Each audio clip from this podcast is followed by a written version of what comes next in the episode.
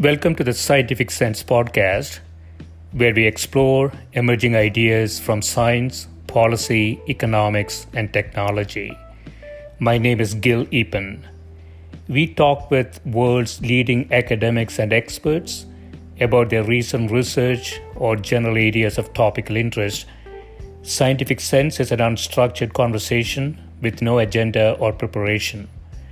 We cover a wide variety of domains where new discoveries are made and new technologies are developed on a daily basis. We are most interested in how new ideas affect society and help educate the world how to pursue a rewarding and enjoyable life rooted in science, logic, and information. We seek knowledge without boundaries or constraints and provide unedited content of conversations with researchers and leaders who love what they do.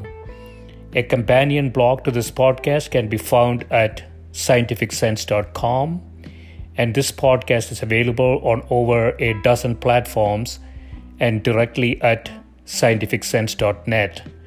If you have suggestions for topics, guests, and other ideas, please send them to info at scientific sense dot com, and I can be reached at gil at epen dot info.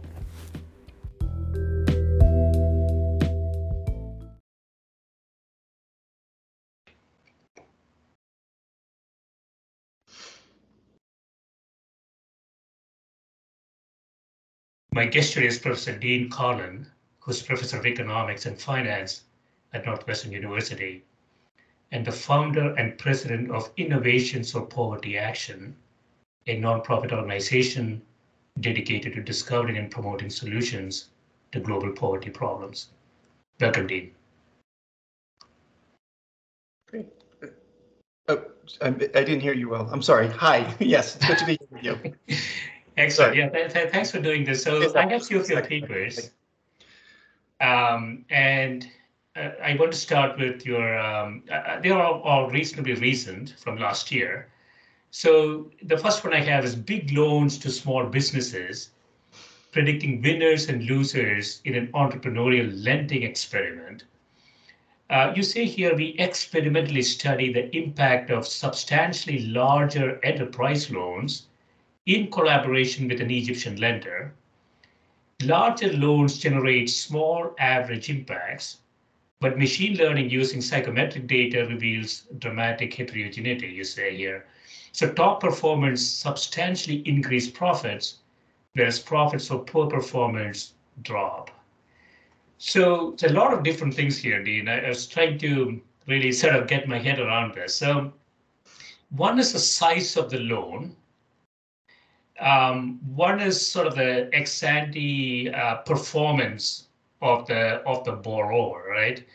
Uh, and there are some lender characteristics here too. So there's sort of a multifactorial problem. So, so what do you find in this data? So, you know, the thing that's striking, well, first of all, I mean, just to back up a second, the problem that we're trying to address here is the fact that there's a lot of fairly small informal enterprises in in most low income or even middle income in some contexts, um, economies, excuse me. Um, and there does seem to be a, you know, a myriad of constraints which hold back firms from, from growing um, into something that we would more refer to as a small and medium enterprise. Excuse me, sorry.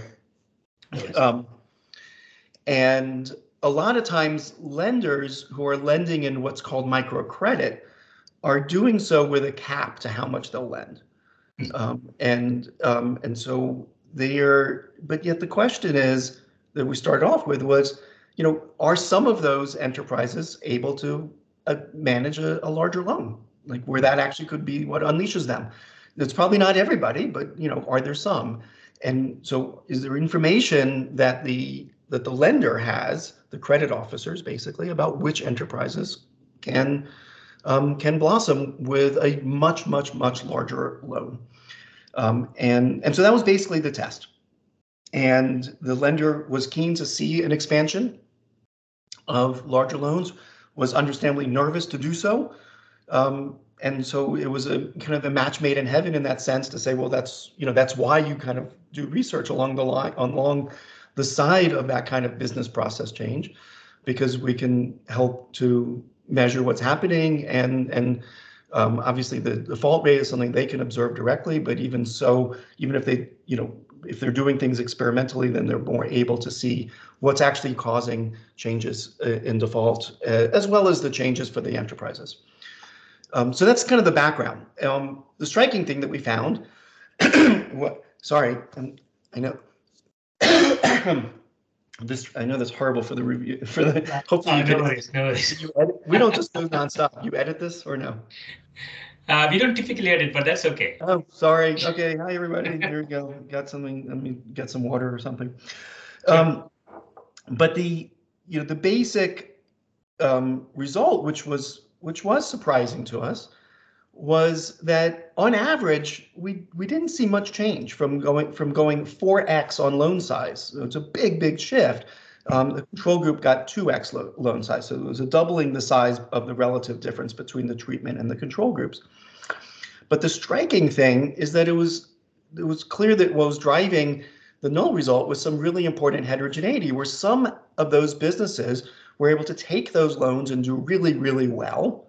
And others actually did not, went the opposite. And they did actually worse off because of those larger loans. And they were not able to handle the larger the larger loans. And, and the average kind of averaged those two together to a small positive number, depending on which outcome we looked at. We saw like modest positive, but mostly ne- mostly null kind of results. But that was masking this, this, this heterogeneity, where some people were made much better off and others not. And then the second part that was striking to us was what was driving that heterogeneity were psychometric questions, not your standard loan application, like how, you know, tell us about your cash flows and how long have you been in business and the collateral and stuff like this, or just assets. and but instead it was a, it was a battery of psychosocial questions that were basically Um, measuring how, you know, how optimistic people were and how aggressive they were going to be in terms of um, in terms of ambitions for growing their business. Mm. And basically, what we found is that the people who were kind of most, what shall we call it, overly optimistic about how things can go, actually did worse. Right? That they were overly optimistic and they made investments that didn't pan out, whereas the people who were a bit more cautious. Um, Did they're the ones who actually made incremental changes that were profitable and and led them to be considerably better off, um, you know, a year year or two later. So there are two things here, Dean, if I understand this. One is um, sort of there's a is a fire in the belly question. Um, is the entrepreneur really going out there to make it happen? And sometimes that is negatively correlated with your initial conditions. Um, and that was the size of the loan question. So, um, so, so, so in general, what you're finding is that there's a lot of variation in outcomes. And if you average them, you could reach a, a null result or you know something that is not really uh, conclusive. But then if you sort of take the data part and look into it, uh, what you find, if I if I understand this correctly, is that the entrepreneur who really is, I think you call it go-getter or something like that, you know, a go-getter entrepreneur uh, or an enterprise led by a go-getter uh, has a higher chance of success, right? That is really the driving factor here. So they go, so um, for, for what it's worth, we've been, you know, we've shifted around a little bit in our nomenclature, trying to figure out how to best um, characterize the finding. Um, and, um, and so I think, you know, we think of optimism as probably the best, the best term. Um, we did use the, we have used the term go-getter too. Um, we, we're literally in the middle of, you know, as you're well aware with working papers, you know, we're always in progress. And as you get feedback and you learn and you update. And so um, the the nomenclature that I think more accurately captures what we're, what we're going after here really is more about optimism. Hmm. Um, and, be, um, you know, one of the, the strike, one of the striking results is that, you know, the people who are overly optimistic um, you know, they do do better um, in in in a constrained world, right? So if we just look at, but you know, keep in mind that there's a there's a big difference in what we can say from the experimental results versus the correlation results in terms of our confidence of understanding causality, right? And so the you know you know in within the control group in a cross-sectional analysis. So this is all with people who are more constrained. They're not get, none of them are getting big loans. And if we just want to sort them into piles and say who does better, who does worse, within that kind of cross-sectional comparison, what we do find is the people who are overly optimistic or or have higher levels of optimism, let's say, do actually do better. They make better incremental changes when really constrained. It's when you kind of relax the constraints in a big way that all that they go hog wild in a sense, and and then that actually leads to bad. And so you so that kind of drive is good when constrained. When unconstrained, that's when it can lead to problems, right? And and in a sense, this at least I think mirrors, at least, I mean, for what it's worth, this mirrors, um, I, for me, an intuition that comes from, you know, a more general, a more general intuition about, uh, you know, create, you know, creative people and um, and uh, you know, kind of people who are um, ambitious and entrepreneurial, that these tend to, you know, can be very good, very good characteristics for for growing over time and doing better and better and better in terms of um, financial outcomes or business outcomes or creative outcomes. Um, but you know, too much of a good thing can lead to bad things, and and so you know, you want to you want to wrestle with that creativity and put in constraints in place. And that actually can be a really good thing to harness that creativity and help it do better. Um, and if it's just unbounded and unconstrained, then then that can lead to lead to lead to challenges. It's, you know, in a sense, it's not so different than thinking about the way a lot of great partnerships happen and work. Um, you know, I, I don't know, maybe this is way too out of left field, but I almost I feel like this is Um, to some extent applies to my life on a personal level, um, in that, you know, I'm I'm the kind of person who finds a lot of, I, I get excited by a lot of different things, as you know from our talks in setting up this podcast, that there's a lot of different facets of my life that are, um, not all the research is like also focused on one topic. It's a lot of different things. Um, but part of what's allowed me as an individual to to accomplish that is by, you know, teaming up and surrounding myself with with people who are much more disciplined than I am. so, and so that, you know, and that that combination, um, you know, and they're, you know, it, it, you know, also creative people too. I mean, don't get me wrong. I'm not saying like like um, like everybody fits into nice little buckets, but there's a certain element where that, you know, you think about the team of people that are responsible for any sort of enterprise activity, and you you don't want all to be the same personality types. And that's the, you know, that that kind of recognition is is is also, I think, part of what we're picking up on this, and that it's not about the team composition, but it is about the personality of that that entrepreneur. That entrepreneur, yeah. So it's really fascinating, Dave. So I want to take a quick detour. So if I understand this correctly, optimism is a necessary condition for success. Um, you know? uh, yeah, I, I wouldn't want to go there. that's a. That's, I'm, you're, you're you're piquing the kind of the mathematician in me when you use words like necessary. I, I want to make it seem like we have some evidence that says that, you know, without that you cannot succeed, and that is not something that we would ever. But it's say. it's helpful.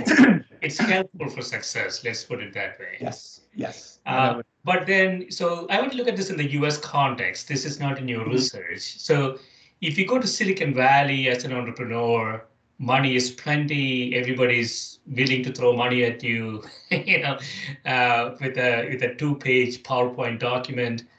Uh, the alpha generation in Silicon Valley appears to be not that great, actually, um, uh, in my view, at least, if you look at aggregate data. So, so what you're arguing here is that an optimistic entrepreneur in a constrained environment does exceptionally well, and when money becomes plenty, performance sort of drops, right?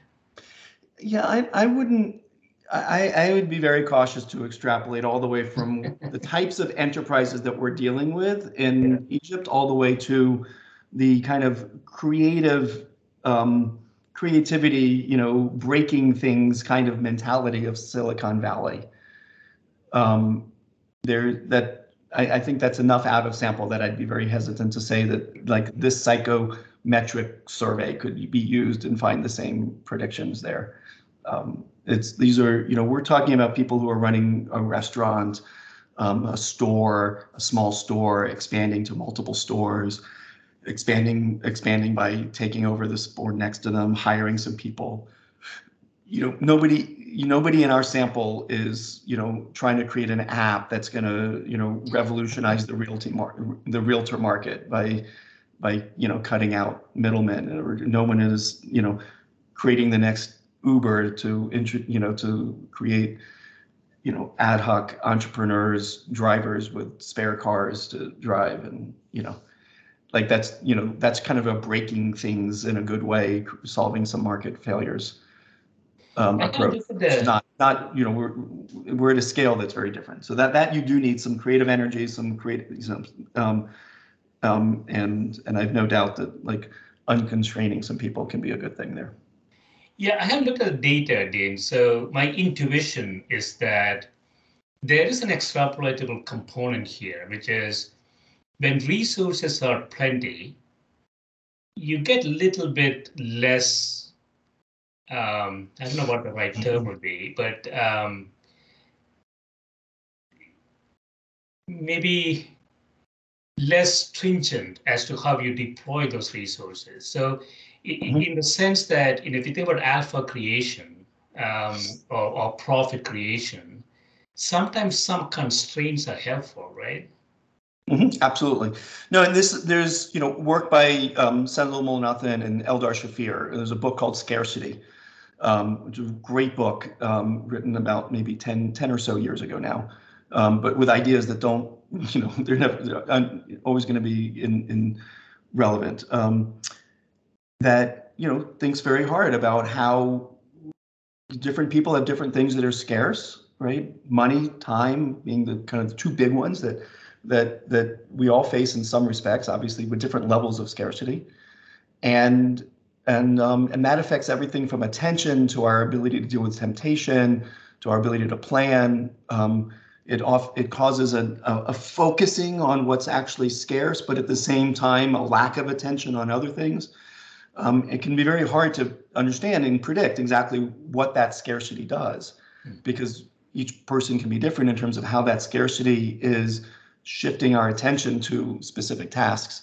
But it, you know, we tend to think it's very much responsible for, at least I tend to think it's responsible for um, why, for instance, poverty often is very focused. People who are poor are very focused on short run. Because there's some really harsh scarcity that it's that they're facing in immediate immediate decisions, and that might actually cause better decision making on very micro tasks that are very focused on the short run, but while then kind of not unable to ever think about the long run, um, because there's so much focus on the short run, and so there's trade-offs that happen like that. Um, you know, I, I think we've all been in situations where, um, you know, just think about any sort of budgetary process for some for you know wealthier kind of endeavors. Um, you know, I think about you know if I have a project with with a large budget and another one with a small budget, and you know but they're similarly complex, um, then I've no doubt that I'm on the one that has a tight budget. I'm making you know much more deliberate, thoughtful, careful decisions about exactly what expenditures we you know approve and what we don't approve, versus the one that is more more relaxed. Um, that's just the nature of the beast, right? And, and that's not, you don't need a psychological mechanism for that. You also you just need some sort of, you know, thinking about the cost of time and the cost of being diligent, um, and you know, and what that trade-off is between spending time on that relative to the the money you're saving by by being tight. So. There is, uh, I I don't know if this is in the paper, Dean, but there's also a lender-borrower relationship. Uh, that is dynamic and and uh, longitudinal. And so suppose I get a bunch of money and then I show some growth. And the lender gets enamored by my growth uh, and gives him, gives me more money, as opposed to in a constrained environment where I cannot really show growth in a tactical time horizon, and the lender just goes away. So there, isn't there some sort of a cutoff point in between these two things? So, I mean, there's definitely this kind of age-old problem, and this is true of sovereign debt too, that there's, you know, kind of, you know, models that were written, theoretical models pointing out long ago that, like, you know, Uh, refinancing loans with the next loan being larger and larger at some point, you know, has to collapse, right? That can't possibly be the, the, the let me actually, let me be clear. Can't possibly be the only reason for repayment. That's all, right? Is the promise of a larger loan. At some point that comes unraveled. So there has to be other things at play that generate repayment, not just the promise of the next loan.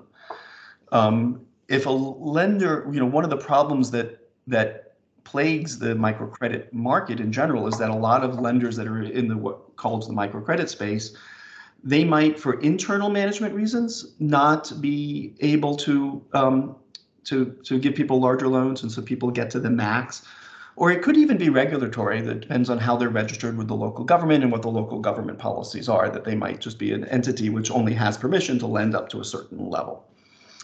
Um, one of the um, and so it, it is. It is clear that once you, if you have a, borrowers that are at the maximum that you're able to lend, um, if it's a regulatory issue, then you have you have a, a bit of a challenge on your in your hands, right? You you're now giving them the most that they can um, you can give them, and if they actually want more and more, you might be losing your very best clients as they you know kind of excel and do better and then move on to a bigger bank.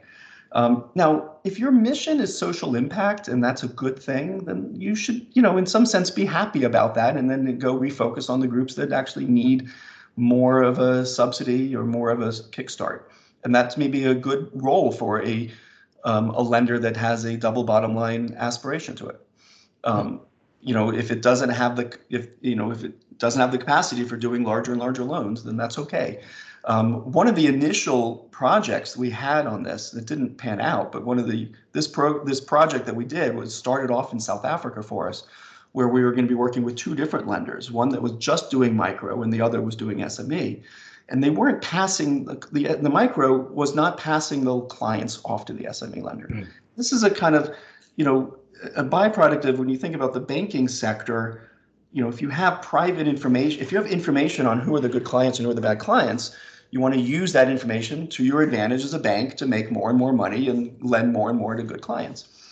Um, but if you if you can't lend up to, you know, past a certain point, you have some bad incentives in this system to not be providing the optimal service for the client.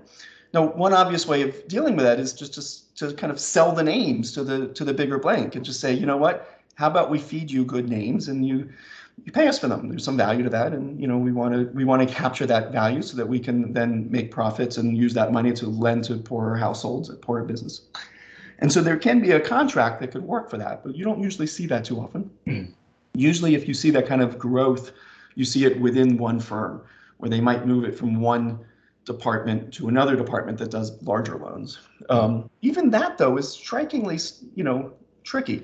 Um, some some colleagues of mine, Natalia Rigal and Ben Roth, um, um, they're both at, professors at, at H B S, have a project on this in Chile showing how, you know, some simple incentives to credit officers can help help shift that, where if you don't, you know, if you're not incentivizing your team to shift people into the more the, the you know better loans for them, and they, they don't, and like people respond to those kinds of incentives on, on payroll.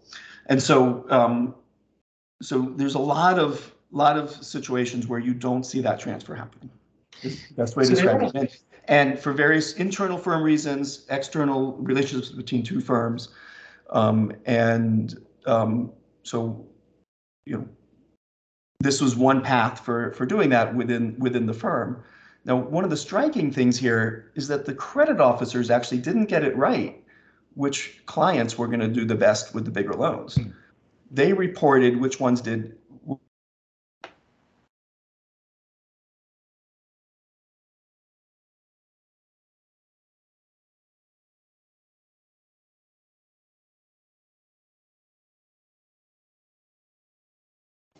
Dean, can you hear me?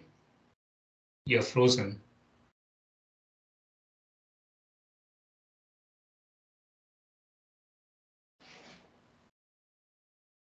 Hello. Sorry, oh, you froze okay. for a minute. Yeah. Go ahead, sorry. Um, so no, no, I think that was the end of the thought, which was, um, that, you know, this, um, this is a, a combination of an organizational behavior challenge for banks, combined with regulatory in some places, um, combined with how to contract across banks for something that is about kind of client referrals, basically, and, you know, which is something that lots of industries have figured out how to monetize client referrals, and, you know, and this could be an area where um, there can be some real progress in low-income countries where we don't see that kind of monetization, um, but if if we can see it more, it would work. Ha having said that, I think that one of the one of the striking results that we did find is that the the credit officers got it backwards, which ones were the better clients. So it wasn't, it's not it's not so obvious who to pass on, and more work is needed on that to understand um, and to understand how to set up a system where the right the right people are transferred up, um, so that so that the right businesses are able to grow. So, so I want to go out on the paper, uh, but so it seems to me, Dean, that there's sort of a micro inefficiency in the sense that the loan officers don't get it right, that perhaps the heuristics that they're they're using are incorrect, and there's a macro inefficiency in the sense that um, small banks don't just get their clients more successful, put them into bigger banks that has less regulatory constraints and so on and so forth. So there's a macro inefficiency. Right. So there's a policy uh, that could be corrected uh, with a policy. The micro inefficiency is sort of some sort of spreadsheet heuristic that the lending officers are using that uh, don't seem to work. Yeah. Yeah. Well, and the you know the tricky thing is, so I don't you know in, in a sense it's more of a business policy I think than a regulatory policy. Um, you know, I'm not sure that I quite see a role. At least at least it doesn't scream out at me. That's for the regulator, other than you know, making it easy for two banks to write a contract with each other and, you know, so that the bank that only offers small loans can pass clients off to the bank that does the big loans. The psychosocial aspect, though, is a bit tricky. That's not, you know, this was, I think of as an important result that I would not put as like ready for policy in the sense that, um, in the, you know, particularly given the reversal that we're finding. Um, so this is, you know, I don't know that it's realistic to add these questions, you know, to a loan application, for instance. Mm. Um, if you could, and, but that would need to be tested and understood, like what happens and do people learn? You could easily imagine risk of manipulation being at play. If people know these questions are being asked and how to answer them and how you answer them affects how large a loan you get, then that's obviously as a problem in the long run, you know, with particularly with the internet um, and people's ability to kind of um, trade information quickly, you know, start having Reddit channels on how to answer loan applications and stuff. So yeah. I, uh, I, I don't know. So I, I, I would, you know, very much hesitate to, to jump into um, what the policy implication is quite so quickly there um, for how to how to underwrite, other than to point out that there's um, there's a challenge and there's some important heterogeneity that does actually um, really drive impact um, from getting a much larger. A lot of, lot of new information to consider. So I want to go into another paper, uh, a totally different topic, mental health therapy as a core strategy for increasing human capital, evidence from Ghana. Yeah. Uh, you, you say here that we study the impact of cognitive behavioral therapy, C B T, for individuals selected from the general population of poor households in rural Ghana. Results from two to three months from uh, after randomized intervention show strong impacts on mental and physical health, cognitive and socio-emotional skills, and downstream economic outcomes. So what exactly is cognitive behavioral therapy? So cognitive behavioral therapy, first of all, has, um, it, um, you know, there's a, there's a few different things that fit under its umbrella. And so it's not it's not something that's like, um, I'm, I'm probably not the, going to do the best job of giving you the simple two sentence summary definition. Um, um, it is obviously a form of therapy. There's been um, a tremendous amount of evidence from around the world on its effectiveness in dealing with a few different issues, um, depression, um, substance abuse, um, you know, in general, it's it's about trying to teach people about how to make plans, how to understand what you control and what you don't control, take responsibility for what you control, learn to adapt because of the things you don't control. Like, how do you how, how do you deal with that? But, you know, recognizing that you don't control it, so then how do you adapt around it? Um, it's about learning perspective in in terms of, um, you know, when something. If something bad happens or someone says something, trying to think about like what, you know, what are the different ways of trying to understand and interpret what was just said? One might be really bad, but there might be, you know, not so bad ways of interpreting what was just said. Um, and so some of it is uh, very much about empathy in that sense and trying to teach empathy. But a l- good chunk of it is, I, is, is really about trying to understand what you control in life, how to put yourself into situations that lead you to do the things that you want to do. Mm. Knowing your, how does your environment affect your behavior? And then, and then letting that change, letting that, you know, being conscious about saying like, okay, I know that I tend to do X when I'm in this environment. I don't want to do X, so don't put myself in that environment. And I want to do Y. And so what are the circumstances when I do Y? It's when I'm with these people. It's when I'm doing this. It's, It's when I wake up in the morning at an early hour. Whatever the case is, it's learning those environmental factors that help change your behavior and then putting yourself in those positions so that you then are more likely to achieve your goals. Um, that's just one aspect of it, to be clear, but that's that is a that is a, a big aspect. Um, and the, the, the I think the most important thing that we learned from this study in, in Ghana, we actually set off this study with a different motivation. Um, we set off this study with a motivation of understanding. We saw really high levels of depression in Ghana, more so than we expected, from a representative survey that we had done in the country as a whole. And, um, and based on that, combined with results from an earlier study that we had done that was an economic-based program for ultra-poor households to provide grants and training and coaching to help them Um, start new and sustainable sources of income. And on that study, we found some important success, but it wasn't it wasn't rampant for everybody, and some did better than others.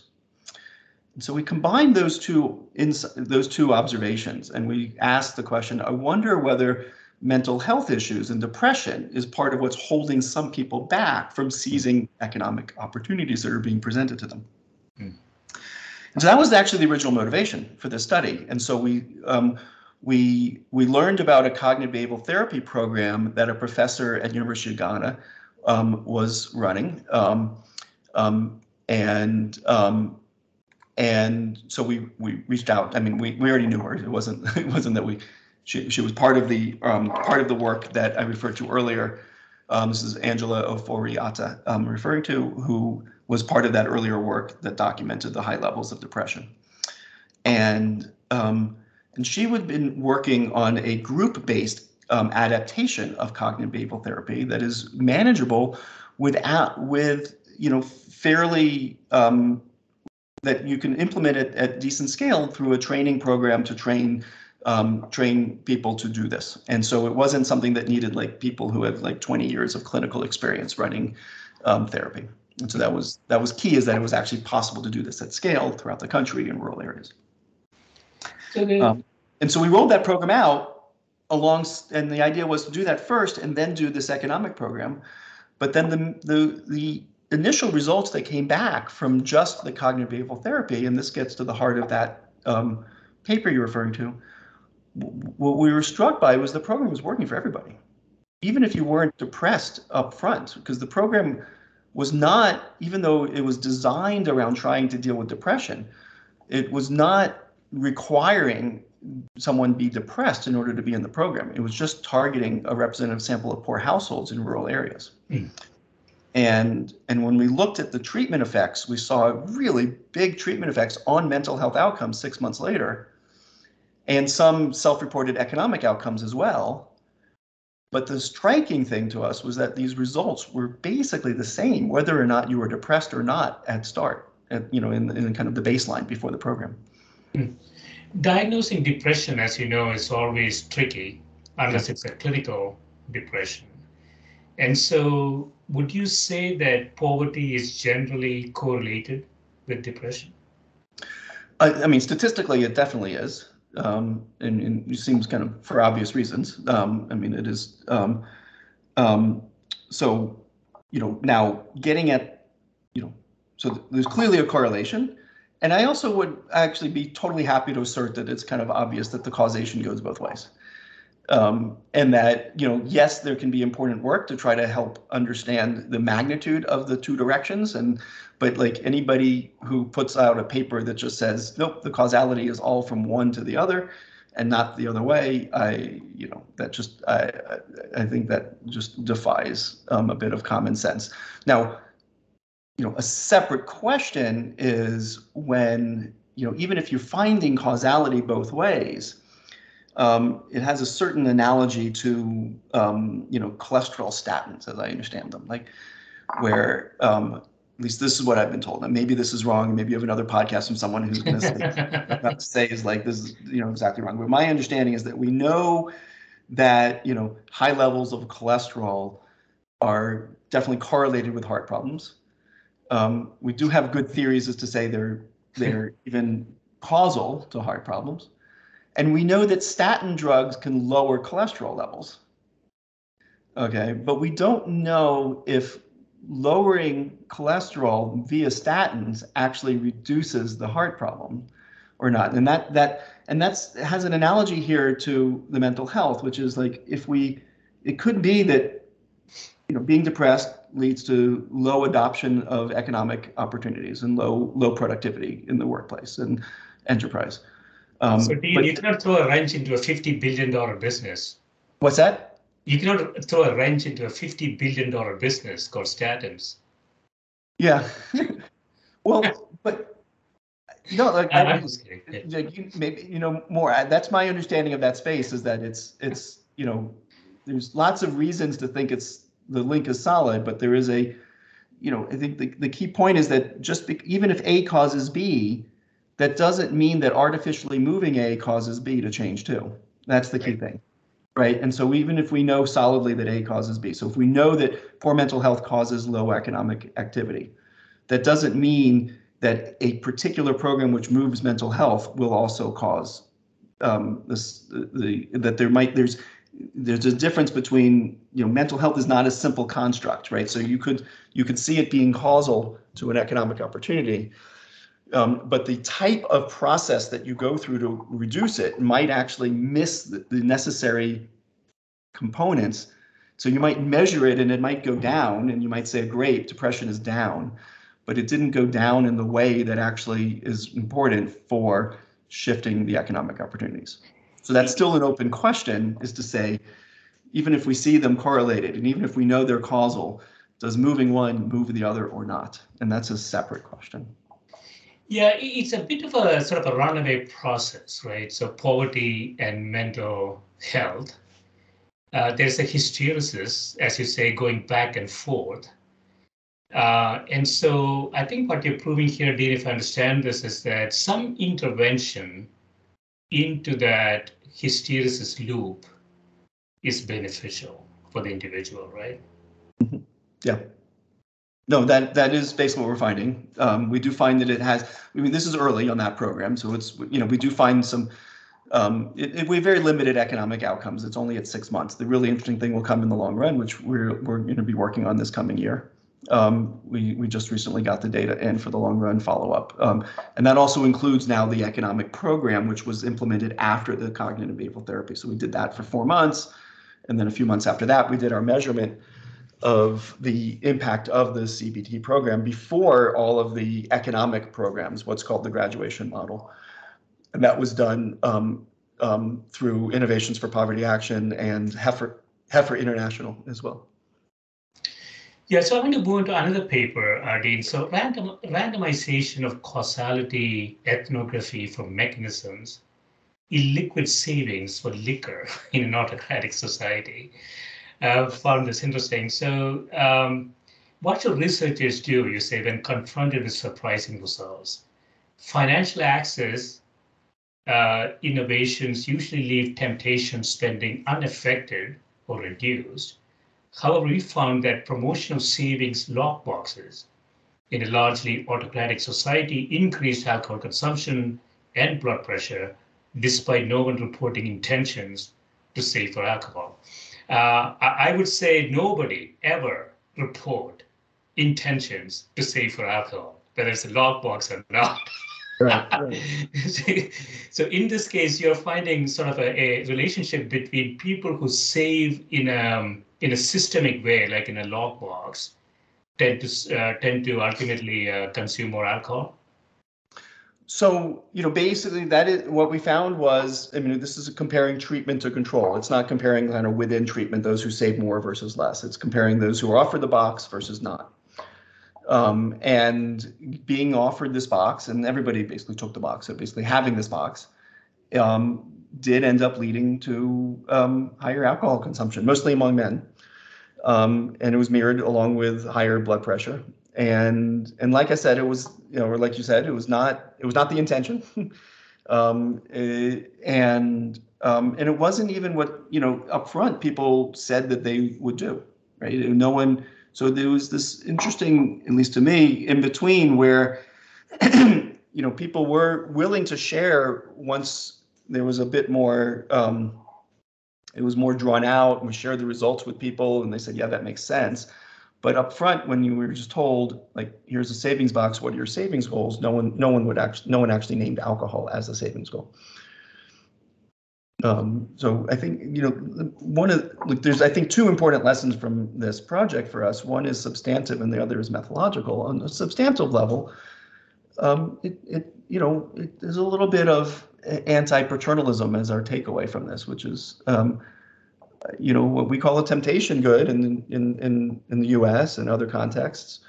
Um, in this context, is an aspiration good, and uh, you know, so you know, obviously, alcohol can have some externalities where someone who is drunk can, you know, do things that are bad to other people, and um, but there's also a context in which alcohol can just be a, a luxury good that you aspire for and you have a good time with. And and so there is a certain element where we need to, you know, there is this kind of instinct to be a bit um, judgmental on when it comes to development and what, what a good outcome is. But I think, it, you know, it's something that we need to question about ourselves and, and, and who are we to judge what is a good or bad outcome? Um, As long as there's no external, you know, when there's externalities and you're harming third parties, I think that gets a little bit, um, you know, less um, open to and open to this kind of issue. Um, and then you can kind of pin pin on that, and then and focus on like not having that happen. But but putting that issue aside, if that's not the case, and we didn't see evidence of that in our context, um, you know, who who's to judge? I think is the right question to ask. Now, methodologically, what we what is important here to realize is that, you know, one of the thing, you know, the reason why we do randomized trials is to establish causality. You randomly change one thing and then you get to see the consequence um, and how that changes. And but you need data, different types of data in order to understand why that's happening. Some, sometimes you can get at it through experimental design as well by having like multiple treatment arms that try to like tease out different components, and that helps shed insights into why something works. But for something like this, what we did, it was about the data that were being collected, and we needed a different kind of data to help understand um, and interpret these results that were that came through fairly clearly in the in the in the quantitative data. And luckily, we were partnered throughout this with an anthropologist, Ricardo Godoy, who um, was able to bring those skills to the table, and um, went back a year after the um, after the experiment was over to um, conduct a, a series of ethnographic style uh, research methods in order to help understand why we observed what we observed. Yeah, so, so I was wondering, Dean, so if my objective function has two factors, one is sort of a tactical pressure, or tactical pleasure, I should say, from consuming alcohol, and the other is the sort of a long-term benefits, net present value of long-term benefits, Um, that I perceive. Uh, and this goes back to the depression question too. So the individual is depressed.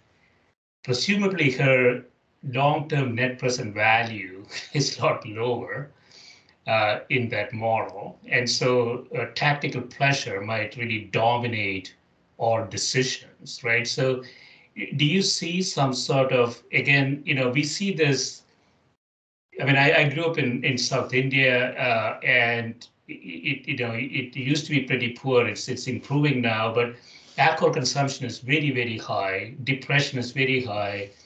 It used to have a um, suicide rate rivaling Japan at some point. Yeah. Uh, and so alcohol is, is definitely very highly correlated with mental health and depression issues at the end. Yeah. Yeah. No, I, I, I, I, I think that's, you know, typically exactly right in the sense that, you know, uh, but that in term, in the sense that that's, you know, a man of, you know, a byproduct, whether which way it's causal, again, I don't know, you know, someone yeah. who, you know, puts heavy weight on the current versus the future and then drinks more versus uses that time and energy and, and physical to, you know, do things that are investing in the long run. So, but it kind of goes back to this question, like, I don't know what, you know, which one is causing which, first of all. um, but there's also an element, and I think this is an important point to remember, is that, like, it's not, you know, it's really not, uh, it's certainly not my place as a researcher, or even a researcher who gets involved in policy, to pass judgment. I don't like the idea of passing judgment on what is the right discount rate for somebody. Like, what what is the right trade-off for them to make? That's a, you know, people are different. People have preferences, and and you know what I care about is to help it help people um, do you know help set up products and processes and policies so that regardless of what your preferences are, you're as as little constrained as possible to to recognize them and and and let them. You know, and maximize your your your your pleasures, whatever whatever in whatever time horizon that is, hmm.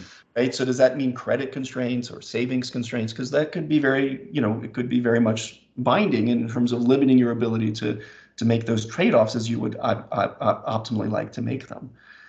And but you know, but then the only instance in which I think it's helpful to kind of pass, I don't want to say pass judgment, but to get involved, so to speak, is when. When there's certainly cases, and this lies at the heart of what nudges are from, from Richard Thaler and, and Cass Sunstein, is the idea that, um, you know, there can be how people behave, and then there can be how people want to behave if they were in a moment of deep reflection and full information. So if you're able to sit down with somebody, and, and we can't do what I'm about to say in reality, but like if you're actually literally able to sit down with someone and have like a deep conversation about the choices they're making, given their resources in terms of how they are investing and consuming, in terms and, and how what that implies for the lifetime of, of, of, of earnings and consumption that they can have, that you might get a very different answer for what's optimal for them, from them, from their own heart, from their own mind, than what you actually see happening without that moment of reflection and information and stuff. And so then the question is, can we set up policies which help people get to what they would say in that moment of reflection? But how do we know what that is? How do we figure that out? And that's that's one of the biggest challenges for, for nudge in that general. But that is what nudges are trying to do, is trying to recognize that um, if people are able to have that moment, a hypothetical moment to kind of reflect on what they want, how do you set up decision-making processes that guide them to those decisions that they would say they want in a moment of reflection? It's a bit like financial planning, uh, isn't it, Dean? I mean, it's human planning in this case, and it's actually a fairly complex question for most humans, I would think. I mean, you, you could make ad hoc decisions based on limited set of information. Um, so, so I want to go into another paper. I mean, it's sort of related. So, Pathways Out of Extreme Poverty, Tackling Psychosocial and Capital Constraints with a, with a multifaceted uh, social protection program in Niger. So this is something that you did with your World Bank colleagues. And um, so, so do you want to uh, describe a little bit? So there are three different programs you're running here, right? I'm sort of comparing the effects of the three. Right. So this actually has a lot of similarity to the Ghana, the Ghana study. Um, there's two key differences. One is Um, I mean, the exact definition of what went into each arm of the of the experimental test differs, but there's a timing difference that's important in that this was a psychosocial program that was built into the um, concurrent with the economic program, whereas in Ghana, they were sequential. So that's why we don't have the longer term results from Ghana that requires that second phase. But here we actually did it concurrently, and so we have, we have results from that concurrence. Um, the the second difference is that the psycho the psychosocial is not exactly the same. That's why it's not um, what we what was done in in in Niger was not labeled cognitive behavioral therapy. But if you look at the content, there's actually a fair amount of overlap between um, what's often called cognitive behavioral therapy and what was done in in um, Niger. Um, one difference with Niger is that there was a, a, a stronger emphasis on on social and community and community engagement, um, building up aspirations and role models. There was also a a, um, a film that was used as part of the program where, where, where the participants watched the film and then discussed the film, and that film was intended to create kind of very salient role models. Um, so those are some of the key differences. Um, very, you know, a bit in the weeds, those differences, but they, they you know, they are potentially important. Um, what was striking in Niger is that we have their We had two treatment arms, and it's, I think, most helpful to just compare those two, one of which had this psychosocial along with some other aspects like savings groups and some um, some training about enterprise and livelihood development. Um, and the other did not have the psychosocial, but then also provided a cash grant of a few hundred dollars in order to kickstart the creation of livelihood. Um, and also the savings group. And the key is that that second group did do better faster. But in the long run, they both ended up at the same rough point, that the psychosocial worked along with the savings to help people build up savings and build up savings. But it took time to get there for obvious reasons, because there was no immediate cash grant to say, here we go, kickstart your enterprise. They had to work it, work their way up little by little. But they did, and that's the striking thing. So from a cost effectiveness perspective, it actually wins because it's cost a lot less money and got more or less the same results two years later. Um, but if you care about the speed with which you're having an impact, then obviously you prefer the cash grant because it got it had, had a faster impact in the first year. Yeah, I don't know if you looked into this, Dana. I'm just thinking that um, and going back to India, for instance, you know, it has twenty-eight different states. Uh, the development of these states are quite different uh, in terms of economics, in terms of social development. And the it is sort of a unitary system, even though they call it federal, uh, which ultimately ends up with cash transfers to a limited number of those twenty-eight, uh, twenty-eight states based on the number of seats the politicians can garner from those states, and the rest are sort of left with, with nothing. And uh, longitudinally, we find that people who are starved for cash actually do a lot better in the long run. And so it's a sort of an interesting phenomenon, isn't it? Um, yeah. In other words, cash transfer, uh, so sort of tactically reducing the constraints don't appear to be a sustainable development policy. In other words, you know, you have to you have to encourage entrepreneurship. You have to invest. You cannot just uh, you know give money to people to consume. Um, I'm not sure I would agree with that. Okay. Uh, there's there's some really striking evidence um, from many many places around the world that cash transfers, unconstrained, unconditional, Um, can make really important impacts on people's lives, um, improving um, health, improving education, improving entrepreneurship, improving home structure, consumption, absorbing shocks. Um, it's and, uh, short term though, right? What's that? It's short term though. If you no. can look at long term effects. No. Long run, no? long run. Now, you know, the, um, that doesn't mean it's going to always generate long run in every single context. There's a lot more that needs to be learned about how and when and why. Um, but one of the striking things is that you don't have, you know, I've yet to see a study, actually going back to our Bolivia study, that had that kind of outcome where, and it does get looked at because that's one of the concerns is like, you know, do we ever see bad things happen from that, or when I say bad here, I mean the types of consumption that we think generate negative externalities on others, like alcohol and tobacco. And we're not seeing evidence of that, and that's good. Um, and um, and as for long run, basically what you see typically is, um, to some extent, you you get what you design for to some extent. So if you do lump sum transfers, you're going to see more long run impact, because with lump sum transfers, it's easier to make larger investments. Mm. If you instead you transfer ten dollars um, a week to a household or fifty dollars a month to a household, then that's, you know, that's more likely to get used for consumption purposes to help buy food and improve food security. Um, which, to be clear, improving food security for children has long-run impacts. So mm. that's that alone can ha can generate long-run change just by improving the health and nutrition of children at, in really critical early years of their lives. Um, but it is the case that you're less likely, if you're making small, high-frequency transfers, to see households, you know, consistently take twenty percent off of that and put it in the bank or put it in a mobile money account and accumulate a large amount and then start investing. Whereas if you do a large transfer, then you're more likely to see investments that are going to lead to higher income off of those investments in short time horizons, one year, two year, three years. Um, so there is definitely an element of you get what you designed for in that regard. Um, and this, this in some sense gets back to the point that we were talking about earlier, like who gets to decide? A group like GiveDirectly um, is, I think, a very impressive organization for what they've created. Um, um, and, you know, they're very much deep in their ethos is this idea of unconditional um, transfers that allow people to figure out for themselves what they want. Um, but yet, it, even though that's their mantra, at the same time, they have to decide whether are they literally letting people choose all up front or dribble it out over a year. Like, you know, they do have to make choices there about how much choice to give people about the timing of the money they're transferring. Yeah.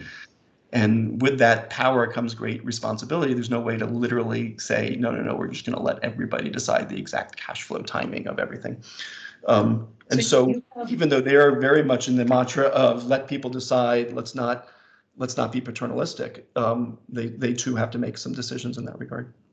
So, so, so you have four different uh, packages here, if I understand this correctly, Dean. Um, there's a control group who has regular cash transfer program. There's a capital group who gets um, capital, I guess. There's a psychosocial group. And then there is sort of a full uh, arm that gets, I guess, capital and psychosocial, right? That's right. And so among these four different things, control, capital, psychosocial, and full, what, what, is, what, what do you find in terms of results, uh, in terms of outcomes? So basically, we find that the capital leads to faster growth, and, and the full package does lead to the best outcomes of all. Um, but the psychosocial catches up with the capital arm after two years. And, this, and so then when you add into the fact that the psychosocial was cheaper to do, that's actually the winner from a cost effectiveness perspective. Hmm. Um, now, you know, You know, the decision on what to do is obviously a little bit more complicated than just choosing based on what I just said, because there might be social reasons, societal reasons to um, try to have accelerated um, impact.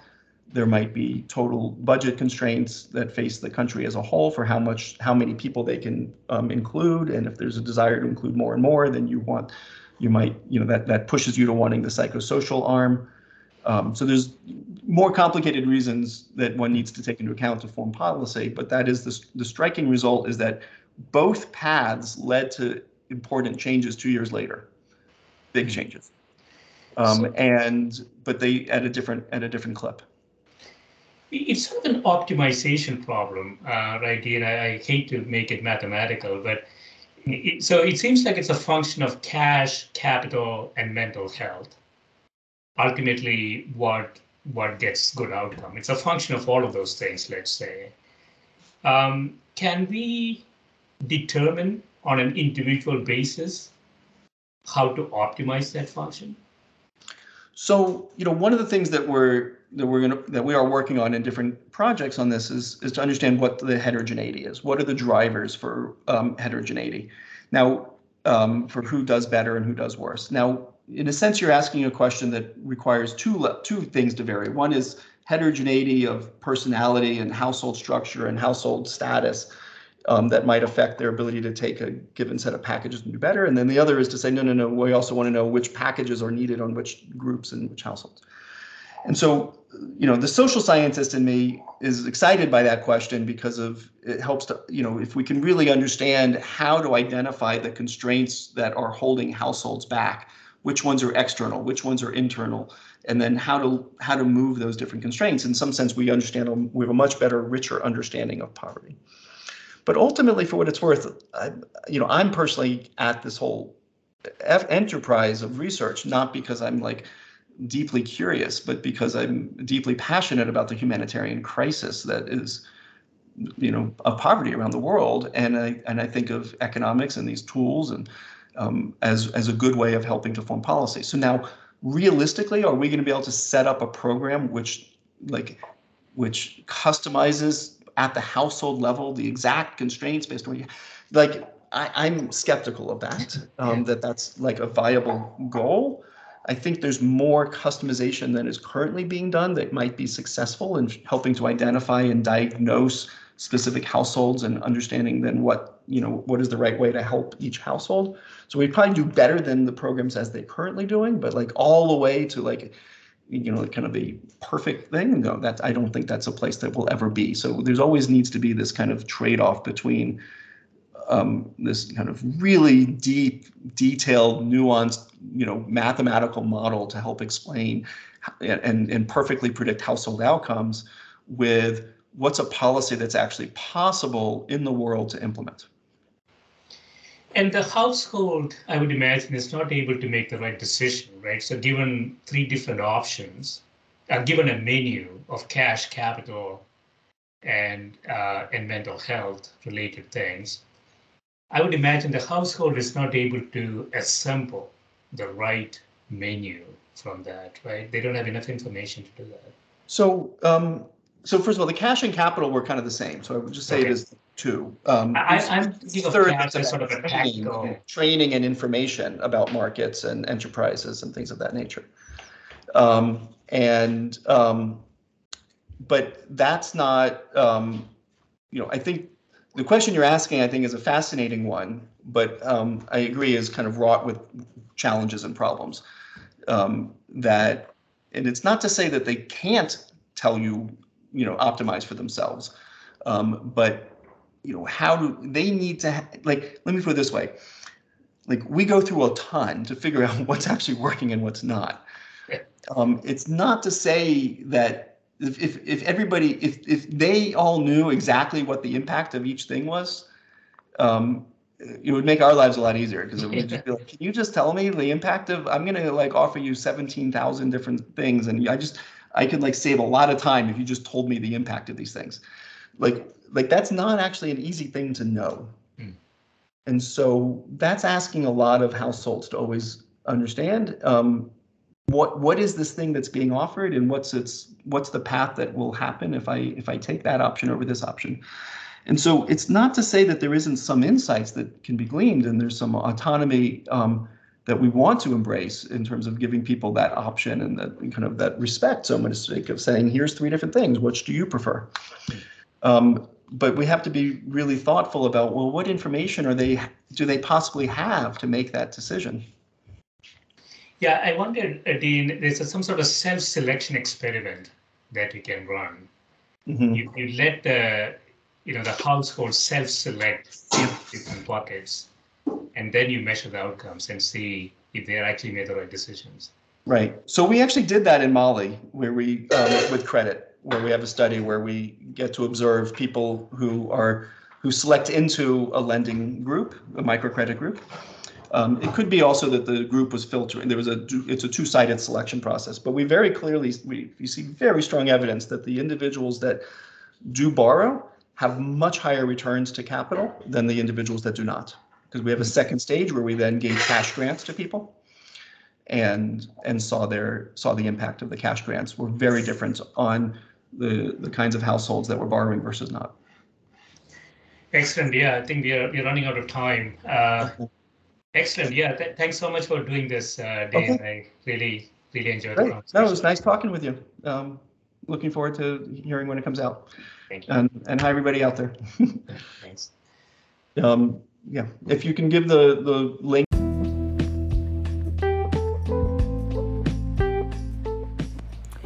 This is a Scientific Sense podcast providing unscripted conversations with leading academics and researchers on a variety of topics.